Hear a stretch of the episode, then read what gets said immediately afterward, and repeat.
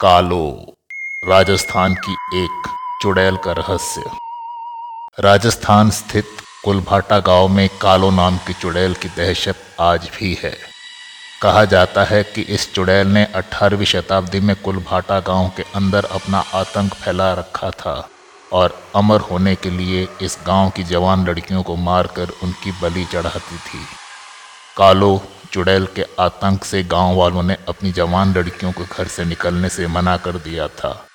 लेकिन फिर भी गाँव वाले इस चुड़ैल से बहुत ही ज़्यादा परेशान रहते थे। तब इन लोगों ने किसी ओझा को बुलाकर उस चुड़ैल को पकड़ा और उसको उसी रेतीले रेगिस्तान में दफना दिया। लेकिन असली मुसीबत तब शुरू होने वाली थी। कालों को मारकर दफनाने के बाद भी वो गाँव में वापस आ गई।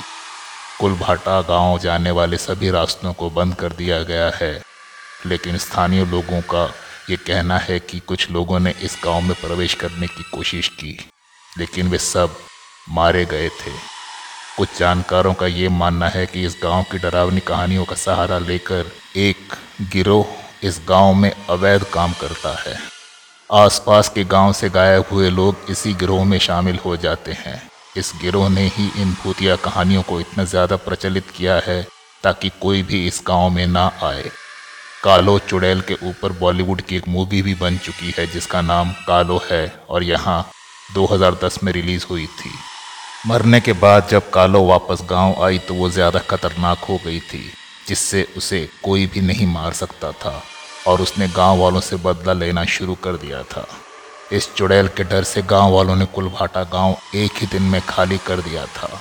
आज 250 साल से भी अधिक समय हो गया है, लेकिन कुलभाटा गाँव आज भी भारत की डरावनी जगहों में से एक है।